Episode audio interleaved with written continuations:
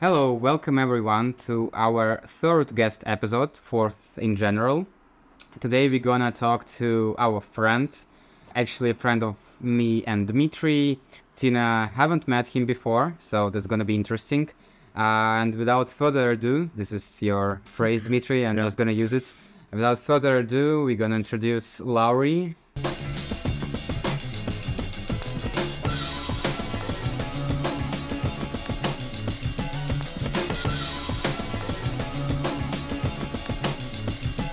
Hi guys, good to be here with you all today. Hi, Laurie. Thanks for having me. on. Yeah, appreciate it. Yeah, so uh, I don't know, guys. As far as I know Laurie the most, the best, uh, maybe you can start up with the warm up questions. I'm gonna dive into a little bit later. Yeah, okay, Laurie, just tell us a little bit, a little bit about yourself. I mean, the most general question ever, Just as broad as possible. Okay, Okay, broad as possible. cool. Yeah, so I'm 27. I'm from the UK originally, England specifically. Little small town in the middle. I've been living kind of internationally, being a quote unquote expat as such for nearly 10 years now, for the last kind of nine years. So I left the UK when I was 18, haven't been back. Well, I've been back quite a few times, but have never gone to live back there. So yeah, I lived in Spain for five years. Lived in Barcelona specifically for that whole time, and then you know, Netherlands for nearly four years now. So yeah, I suppose I'm qualified as a expat as per the official official classification.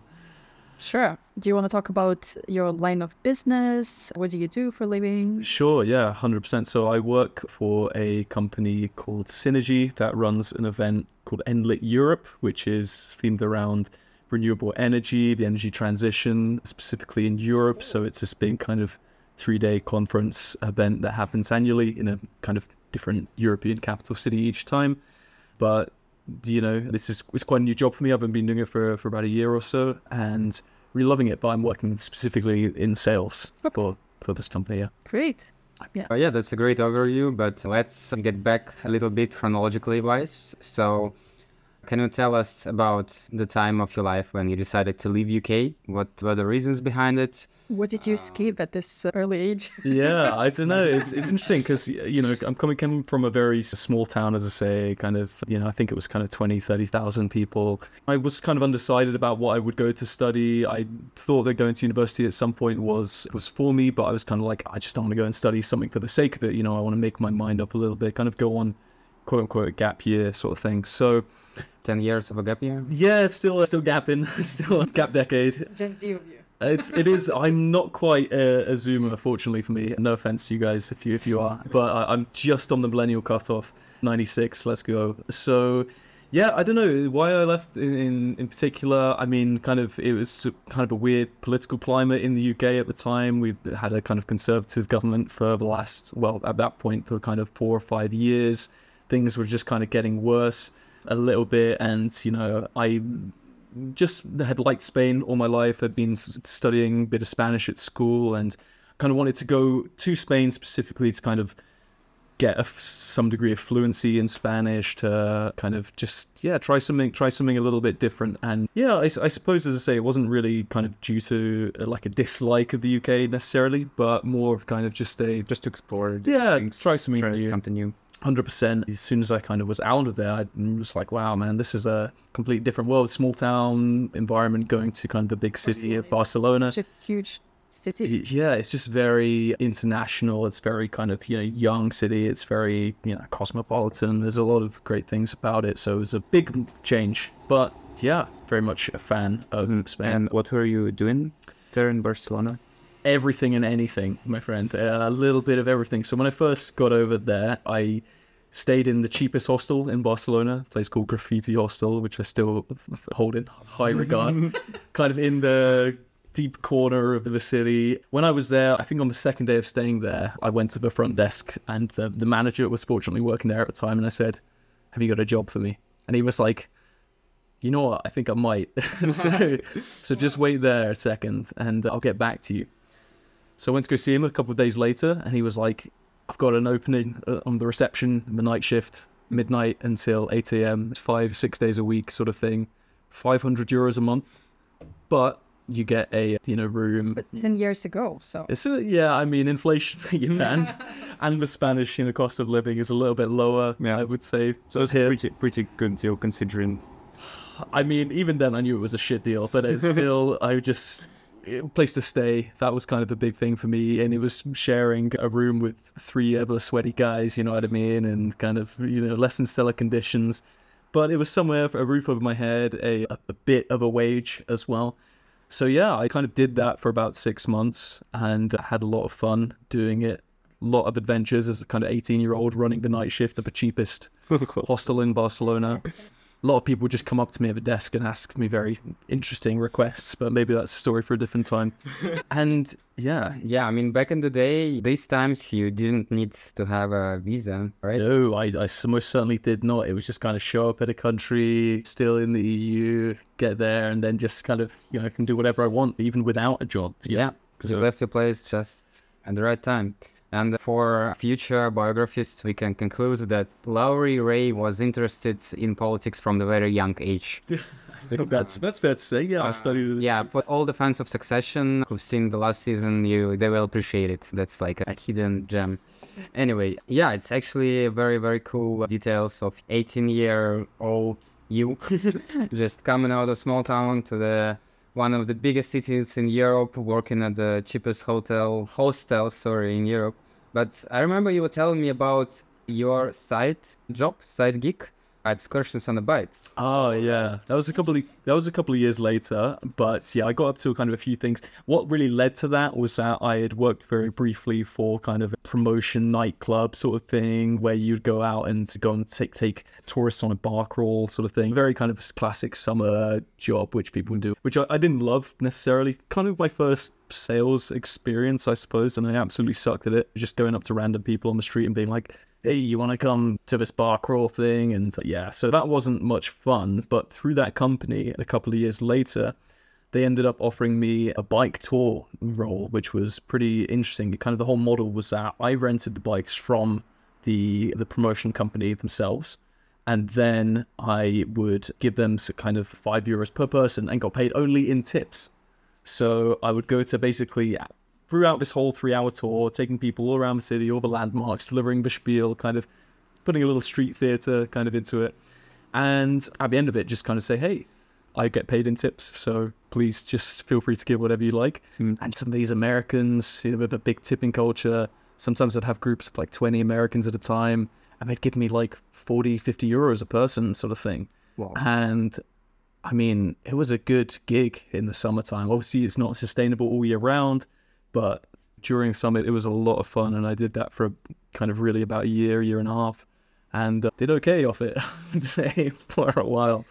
And that was a lot of fun. You're talking about tipping culture. Yes. So Yeah. I've heard about the Americans over tipping sometimes and how it's kind of part of the culture and you cannot just escape it. But No. it's different in Europe. So how does th- that work in Spain and how does it work in your country? It's a kind of a similar, I think most European countries have the same kind of attitude towards it, which is like you leave a little bit sometimes after a meal or something like that, but there's no standard like everyday transaction. Yeah. tip or everyday transaction kind of service cost. If you guys have ever been in the States, I remember going to a bookshop in Washington, D.C. and just buying a book and you see the price, it's like $10 or something for this book. And you get to the counter and they're like, oh, that's $16.29. And you're like, what? And they're like, service cost, uh, this this tax, all this, this extra hidden on shit. I don't know. I feel like it's very disingenuous, the whole thing. But in Spain, it's kind of similar to here, just a little bit with a, me- a bit fancy meal. You sure about that? I mean, I would assume that your site job would not work the same in the Netherlands because yeah, there are a lot of tourists, especially in summer, coming from all over the place, from the US as well. But as far as I know, tipping people here is not something you usually do. Yeah, the distinction, I suppose, is that the bike tour, the whole concept of it was that it was a free tour. So they show up to a tour and people get, "Oh, I'm getting a great deal. So when I really lay on the guilt at the end, mm-hmm. um, Yeah. you know, that was kind of where Yeah. it, would- where it would come in. I'd really kind of get with a little tear running down my cheek and say, you know, I'm struggling to pay rent, guys. So I suppose that was kind of the main differential factor there. And people are on holiday, but yeah, otherwise, kind of, you know, Spain. It's not it's not a big tipping culture either. All right. Yeah. What other activities have you been doing back in Spain? So I worked, you know, a variety of sales jobs. I worked for a company that kind of sold, I suppose, timeshare, this kind of scummy kind of holiday resort thing to people in the UK. That was not a lot of fun, and I'd not like to dwell on it too much, to be honest with you. But I did it for a look while. like a person who can attract people on the vacation. You know, I'm wearing a kind of a floral shirt at the minute, so you know, quite Hawaiian-esque. But this was all over the phone. Unfortunately, there was no face-to-face element of it, so they couldn't see my my garments during that. It was and it was pre-Zoom days, I suppose. So yeah, I worked as well as a sales agent for HP for a long time, which was I don't know, kind of my first real legit sales job. In Which the was computer company. the computer company. Yeah, indeed. I sold printers. You know, a thriving sector if there ever was one, right? And Printers, definitely not Back in dying. uh, yeah. yeah. So did you experience any troubles in terms of not having a high education, like not having a bachelor degree? That's a Um, good question, but mm. yeah. I would say that not necessarily in Spain, it wasn't really too much of an issue. I mean, obviously, it's quite commonplace in Spain as well to go to university, but I would say maybe the levels of people who just have a high school education are maybe higher than here. Spain's not as wealthy a country as the UK or Netherlands or something like that. So, yeah, I would say it was less of a problem there than it is here. Applying a lot of the time when you apply for jobs, it's kind of like mandatory sort of thing, masters. Yeah, just in anything, you know, it could be a bloody witchcraft or something, you know, completely Yeah. nonsensical or And you something like still that. have to No, have masters in witchcraft. yeah, you know, no offense to the witches out there. no, I mean, I think you should have a PhD. Yeah, right. Yeah, we all are looking for the proper jobs still. have some side gigs going on, but still need to secure our visas. And one of our main focuses in our podcast is actually kind of a job hunt related topics. And uh, yeah, it's pretty much interesting the differences between the countries uh, in terms of like having or not having obligatory higher education. Because on LinkedIn in the Netherlands, yeah, I think we all just bump into Yeah, like 95% 95% of them require bachelor masters. And not only that, for example, you have the appropriate skills, you have appropriate experience, but you don't have a degree in stamps, for mm, example, which mm. is like like technical stuff. So yeah, it's also not very inclusive, I would say. Yeah, Yeah, I- I- but on the other hand, you have a lot of work experience, like hands-on experience, rather than like theoretical stuff. Whereas me, on the other hand, I have the degrees, but I don't have the experience, which also not ideal. Yeah, it's definitely helped helped out uh, quite a bit in terms of job hunt over here. Having said I've got three, four years in sales experience coming over to here, and as much as at the time you, you really think that it's everything to have a university degree when applying for jobs. Uh, At the end of the day, especially in the sales sales field, it's really about showing motivation or experience or kind of having this drive. If you can go to an interview and you're talking about sales and talk about your past achievements, and you can mm-hmm. just basically be like, "Hey, listen." I'm gonna just be the guy. I'm just gonna do everything that you could ever want. Sell it to them a little bit, then that's kind of all you need, really. But yeah, I I would say kind of yeah, it, it does depend on the mm-hmm. field that you're going into. I, I assume something like urban design or architecture is a little bit more, More degree theoretical, yeah. dependent. Yeah, whereas sales, on the other hand, I think it's more of a talent rather than a skill. You can have all the courses and degrees in the world, but if you Yeah. cannot sell and you don't know how to persuade people, you cannot do the job. Yeah. Yeah. I mean, I could tell that Laurie is a very good salesman because his coworkers were chatting behind his back. Oh Yeah, actually, just a couple of days ago when we won the race. Yeah. we're gonna come back to that. But yeah, when we were waiting for you and you told us like I'm around the corner, and you were very um, kind of persuasive, telling us that you will be there in a second. We were waiting for you. I think Roger told us never trust a salesperson. I, I mean, I think that's a very fair uh, thing to. Yeah, the old sales saying is uh, you don't bullshit a bullshitter. You know what I mean? You don't- Yeah.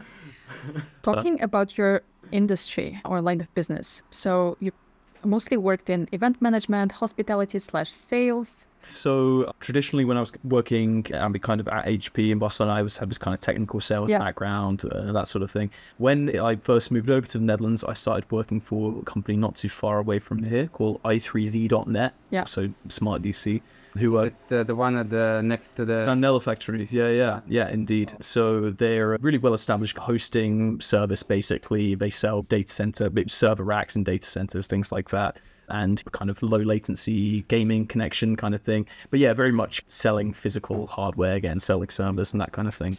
So that was more of a technical experience. I, you know, my HP experience meant that I could work there and get on alright. But honestly, the fact that everybody kind of you're speaking to there is very of a technical background. They all live in their mum's basement. They've all got long neck beards and stuff like that, and they all just want to check you the whole time and kind of like, oh, do you really know what kind of the model this is? How many fans has this kind of got? You know what I mean? So not exactly the most people friendly. I don't know. I got a little bit kind of disenfranchised. I wasn't loving this sector so much. I wasn't naturally so interested in it. So yeah, I started looking for something else and you know, I found this opportunity because I'm uh, quite interested in environmental stuff like that, just you know, loosely. While I'm not the greatest student of it, it isn't born to me. So I saw this opportunity. I thought it was was a fantastic thing to get involved in, and I just knew that kind of working in events as well, you're gonna speak to people who are a little bit more social. People I speak to now, are kind of more like marketing types, people who actually know how to have a conversation to really pretend to be interested in what you have to say. Mm-hmm. So yeah, I, it's a new thing for me. Yeah. If you could list like three main key, I don't know, requirements or maybe key skills that you have to bring to every job Mm. in tech sales or just general sales, what would that be?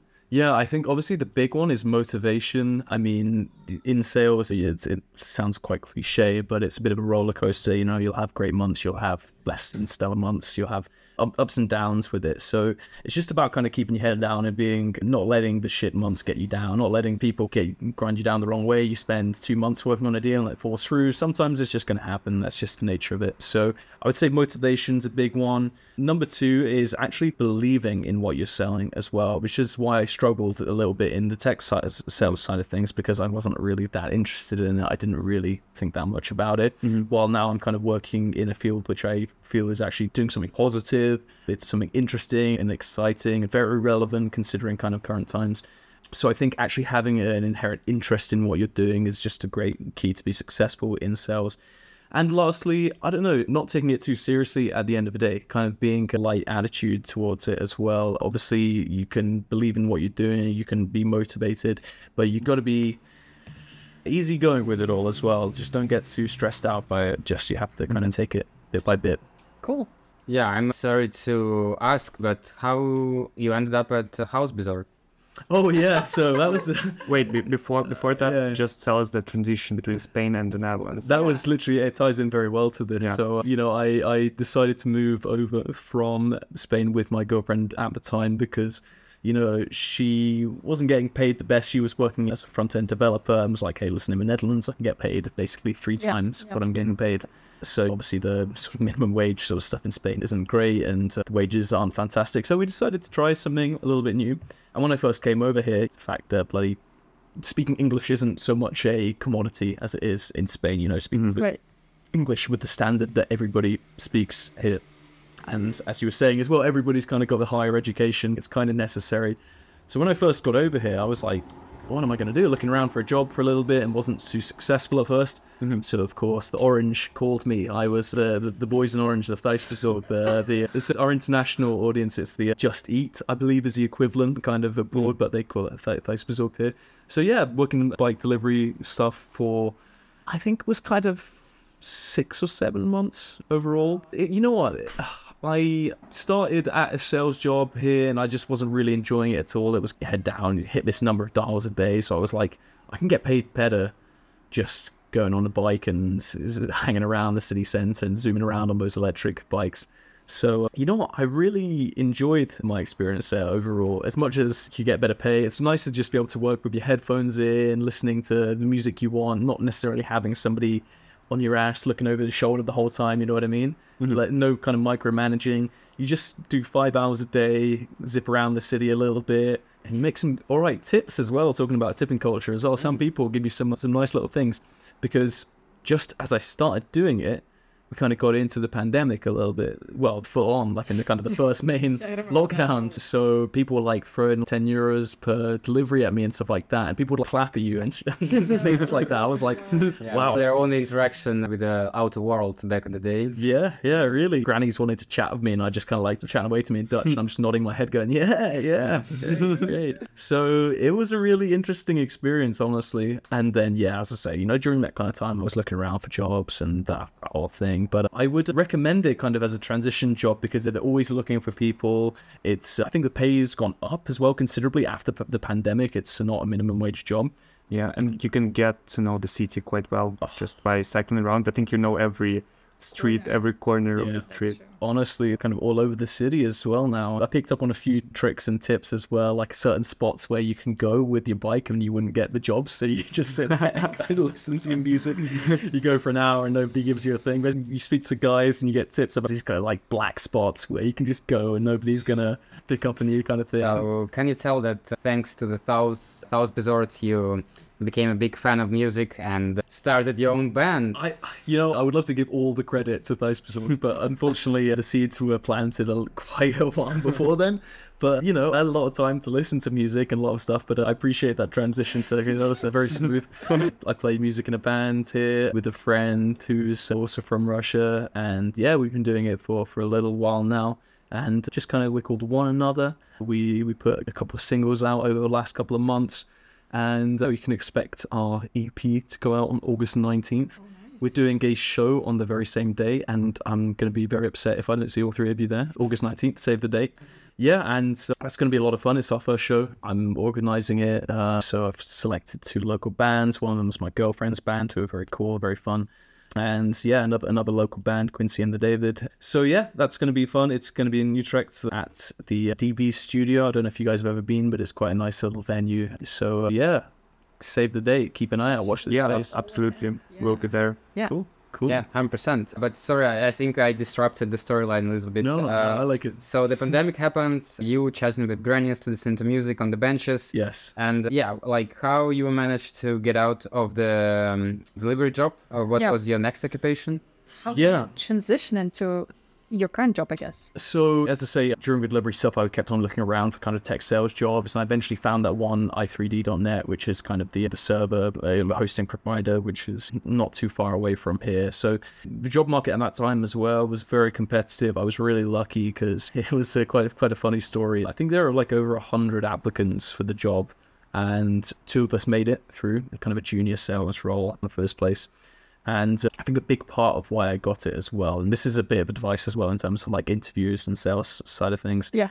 In a sales interview, just tell people that you love reading sales books. Self improvement. Well, yeah, kind kind of, but there's a couple of specific ones you have to look out for, and there's one which I was made to read a couple of times when I was working for HP, and it's this kind of ancient tome from the 80s called uh, Spin System, Spin Selling, and it's a very clever acronym. Do I remember what it actually stands for now? Yeah, the situation. Anyway, it's an acronym for something. So just and the name of the book will be sufficient to Spin. impress the honestly it, that ex- it was exactly that because i had the sales manager in the interview with me and he was like do you ever read sales books at all and i said yeah spin selling and he turned to the guy next to him with a smile on his face and he goes I tell these guys all the time they should be reading this. This is it. And he pulled it out from his bag. He pulled out a copy of the book from his bag. And he was like, just smiling. And I was like, I am a lucky bastard. I mean, I am so smooth. I can't believe it. So, yeah, I called me the next week and I got the offer, as I say, from 100 people. Were there people who were infinitely more qualified for it? Yeah, but because I knew the name of this goddamn shitty book, which isn't even that good, it really helped me out. So, yeah. So Spit are you on. Knowing or like vibing with the interviewees would help a lot? Big time. I think, yeah, just kind of picking up a little bit on what kind of person. If you can tell that they're really into that sort of thing, then you just kind of got to lean into it a little bit more. As much as you, you know, you don't want to create a false impression of yourself. It's the same thing like going on a first date, right? You want to hmm. kind of get the best version of yourself out there, right? You want to, without trying too hard or making it too unnatural, or sort of thing like hmm. that. You just got to be cool with it. And if someone's interested in something, pick up on that and, and, and run with it. So basically, we can say that your proper career in the Netherlands started thanks to this random book. I will say, yeah, thank you to the author's name, who I forget, and for writing it in the 80s. This random book has, has did me a lot of favors and really helped kind of take my sales career to the next step. And you know, as much as I kind of didn't love the the previous work I was doing, it was a good stepping stone to what I'm doing now, which I genuinely really enjoy and really like. Sorry, I have the question, just, I don't know, maybe a bit theoretical, but to what extent do you think being a native speaker, and especially from England, from UK, influenced your development in the sales industry? Do you consider that you had much bigger advantages from the beginning? it's curious because in the previous role I was working, I had to speak to kind of a lot of Dutch native speakers. So that was, as somebody who doesn't really speak any Dutch at all, I speak a little bit, but barely worth mentioning. Um, and they, yeah, kleine beetje. uh, as much as kind of in the actual interview itself, you can kind of get away with a charm, a little bit of hamming up the Englishness. In the long run, it was a little bit of a hindrance because people who I'm sure applied for a job who were native Dutch speakers, who were speaking to Dutch clients, and they go, "Ah, "Why is some arsehole calling me from a Dutch number in my own country and speaking English to me and asking, you know what I mean?" So, and it's a Dutch company, so as, as multilingual as it is here and as the quality of English is, is great here, I think during the interview process, perhaps, yeah, but actually when it comes to the job itself, actually maybe mixed bag. Mixed bag, yeah, 100%. The current current job I'm doing, I speak with UK, Nordic, stuff like that. So, and uh, that's uh, that's really kind of your intent and Israel as well. So I get good reception to the Englishness there. Yeah, yeah. Do you think that since then the Dutch requirements even became stricter in terms of the job hunt?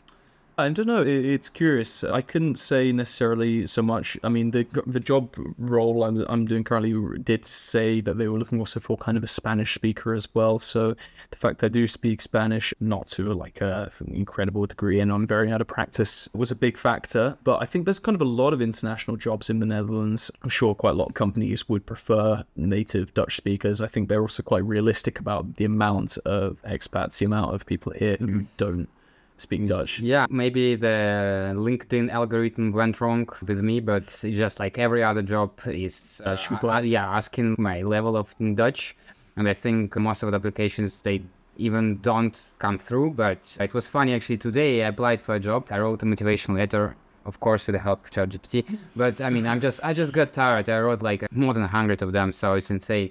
Anyway, I applied for the job, whole complex CV, motivation letter. I think within 15 minutes I got a reply. 99% of our clients are Dutch. so oh. no, no, not a chance. it was not an automatic message. I think they have a copy paste like for all the applic- applicants. Yeah. So like, Yeah, it's uh, that's rough. As I say, there is quite a high standard. And you're looking at the moment. You say, I remember you were telling me about an experience where you went for an interview and they were kind of speaking to you a little bit in Dutch and trying well, I, I, I. I wasn't speaking that much. I just prepared some of the phrases. But for some reason, maybe I was just, I don't know, very motivated to understand what they're saying. So I actually understood what they said. I'm like, yeah, yeah, sure, everything's okay.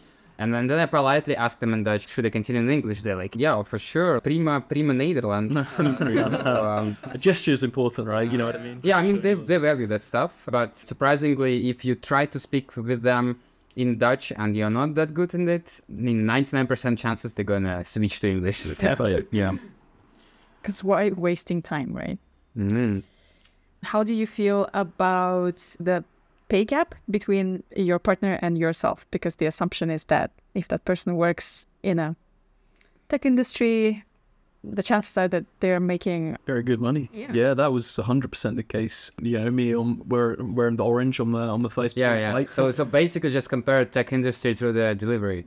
exactly. Genuinely, though, it is an interesting question because it's these jobs are in such high demand, and so much so that they kind of even paid for a relocation package for us to come over here. So they basically help us out. They had a, a housing agent get us set up with a, with a place actually not too far from here where I first originally moved, over in Prins Alexander in Rotterdam. Obviously, it was a very real thing. Even when I got my first real job here, massive pay discrepancy. And I, I know her kind of job she was doing was only a junior role as well. And mm-hmm. even with that, while I was junior to medior kind of level, there was still a massive discrepancy. Do you think you would even move to the Netherlands like that without being in a rela- relationship with a person from the tech industry?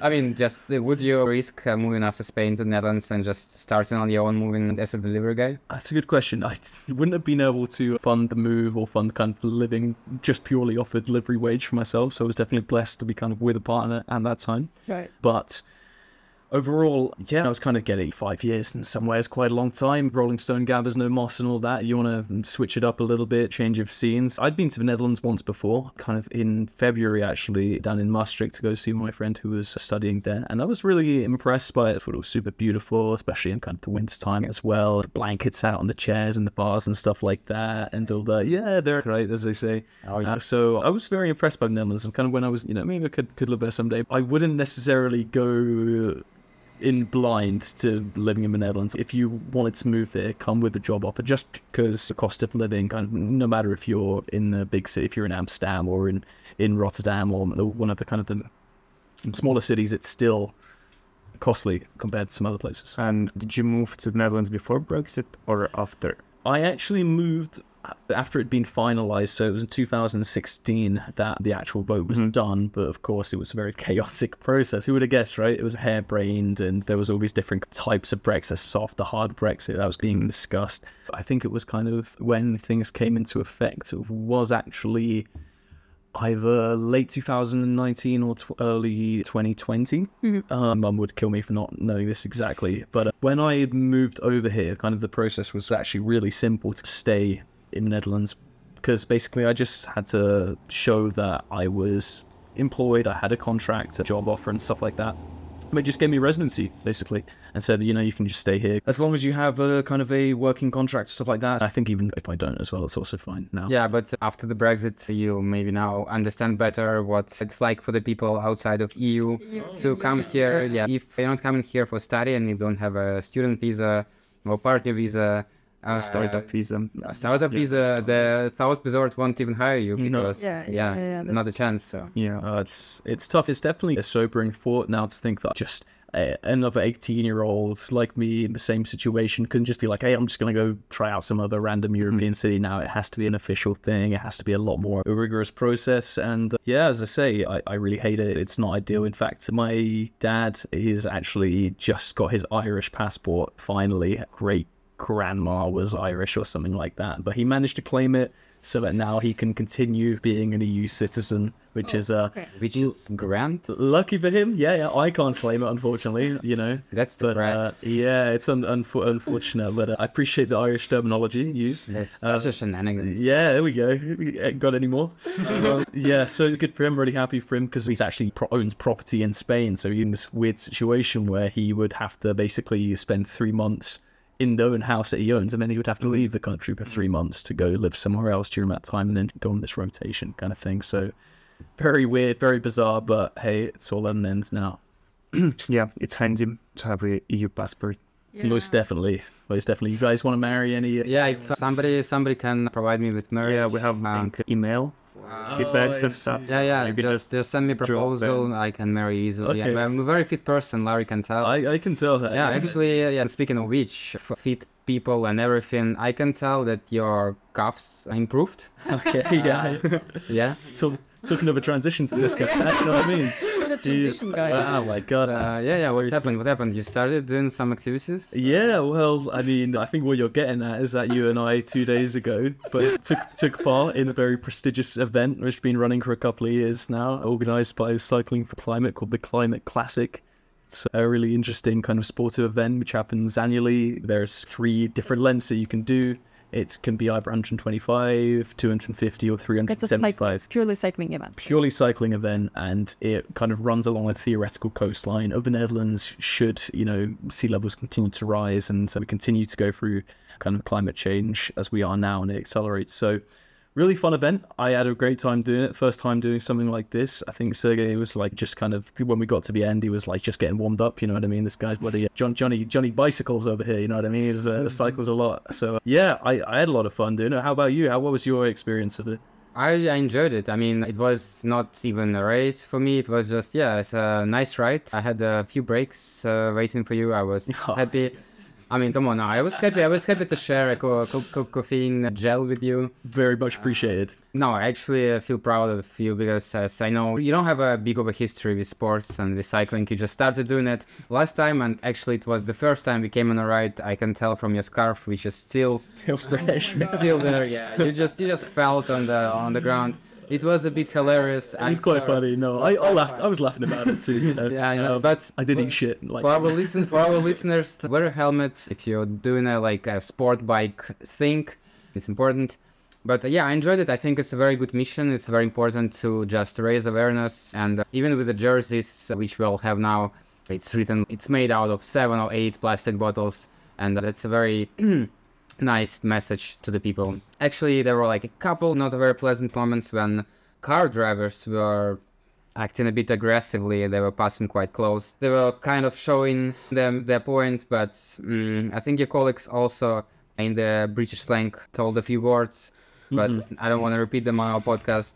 Yeah, actually, nice lads. Can I call them lads? I'm not sure I call can. them lads. Yeah, Yeah, yeah, they're like twice older than me, but I think I think certainly Paddy is. He was, he's 55 here. I think he's in his mid 30s, but uh, you know, yeah. Yesterday we were all lads, so yeah, exactly. Uh-huh. It was a good atmosphere, and everybody was very, very encouraging. And as you said, all three of you are far more experienced cyclists than I, and you were kind of very generous, waiting around for me at certain points and hanging No hassle, no around. hassle at uh. So it was really nice to kind of have that. At a certain point, in about 80 kilometers, I started flagging a little bit because we really came to it in the first half. We we pushed we pushed pretty hard in the first half, at least by my standards. yeah. So Yeah, for, for our cycling listeners, Laurie hit the wall. You know, for our non-cycling listeners Yeah. who might be confused, hitting the wall means hitting your limits, and kind of energy drop big time and kind of when you fall Not off. cycling more. I mean, I kept on cycling. I didn't like ever really stop, apart from just a couple of times to find the group or catch up to people and stuff like that. But when we started going against the wind, kind of about 80 to 80 to 90 kilometers really sucked. You burned kind of around 2,000 calories at that point, and you're starting to feel your energy levels drop a lot. So uh, yeah, that was tough part of it, but these guys were generous enough to, to weigh up for me a little bit. I caught up to them. Sergey gave me this the divine gift of uh, a caffeine gel, which gave, gave me the shakes on the bike. It really saved me though. It gave me a kick up the ass, which I much needed at that point. And then we started doing a similar pace at the end that we'd been doing at the start. I didn't feel too destroyed by the end of it, which was nice definitely would invest in some more padding on the bottom area, you know, on on, on the arse if I may. But uh, yeah, overall, really fun experience. I'd love to do it next year. I'd love to invite Sergey back to do it again next year with the I company. Yeah. yeah, hope I will be able to. that seems like a cool event. So, and after hearing your stories, it seems like you don't afraid to try new things in general in life, like new jobs, new countries, new girlfriends. I hope you're not uh, involved in drugs. No, certainly not. Certainly not. I think Be it's, a I think it's assessment. yeah. In your twenties, it's is super important. So have you guys been to any music festivals here in the Netherlands not yet. before? We've been together with Laurie. It was fun. Unfortunately, only for one day, I was able to go there. Next day, I was on the music festival in Belgium. It Oh, the Guess Who in, in Utrecht. Yeah, which is, very, uh, very good one. The music uh, venues, the music kind of events in the Netherlands, in my perspective, are one of the best, one of the most innovative in You just Europe. have to get the tickets. Yeah, that's uh, really hustle, but TicketSwap always here to help. Yeah, yeah. Indeed. I mean, talking about cycling, being professional at that, this guy, Sergey, is like professional mountain goat. My level of cycling is super Dutch. I just carry huge things on my bike.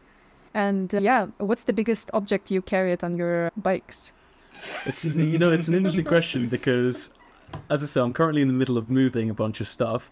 I've been using those cargo Rue, the cargo bikes recently, Yeah. and I've been taking loads of shit, really pushing it to the limit. So yesterday, I had my guitar amp, a couple of boxes, a stellingkast, like a storage unit as well, like shelves, like on the bike, and it's like uh-huh. so wide, a meter wide or something, and I'm nearly knocking people off as I'm cycling. We're using the cargo bike. or- I'm using the cargo bike, yeah. So actually, on my bike itself, I don't know, maybe me, the heaviest thing I've carried, but you know, don't know about you guys. On my city bike, I carried Rohit, a friend of ours, friend of ours. Uh, Another adult. yeah, pl- plenty of times, but yeah, not like a big objects actually.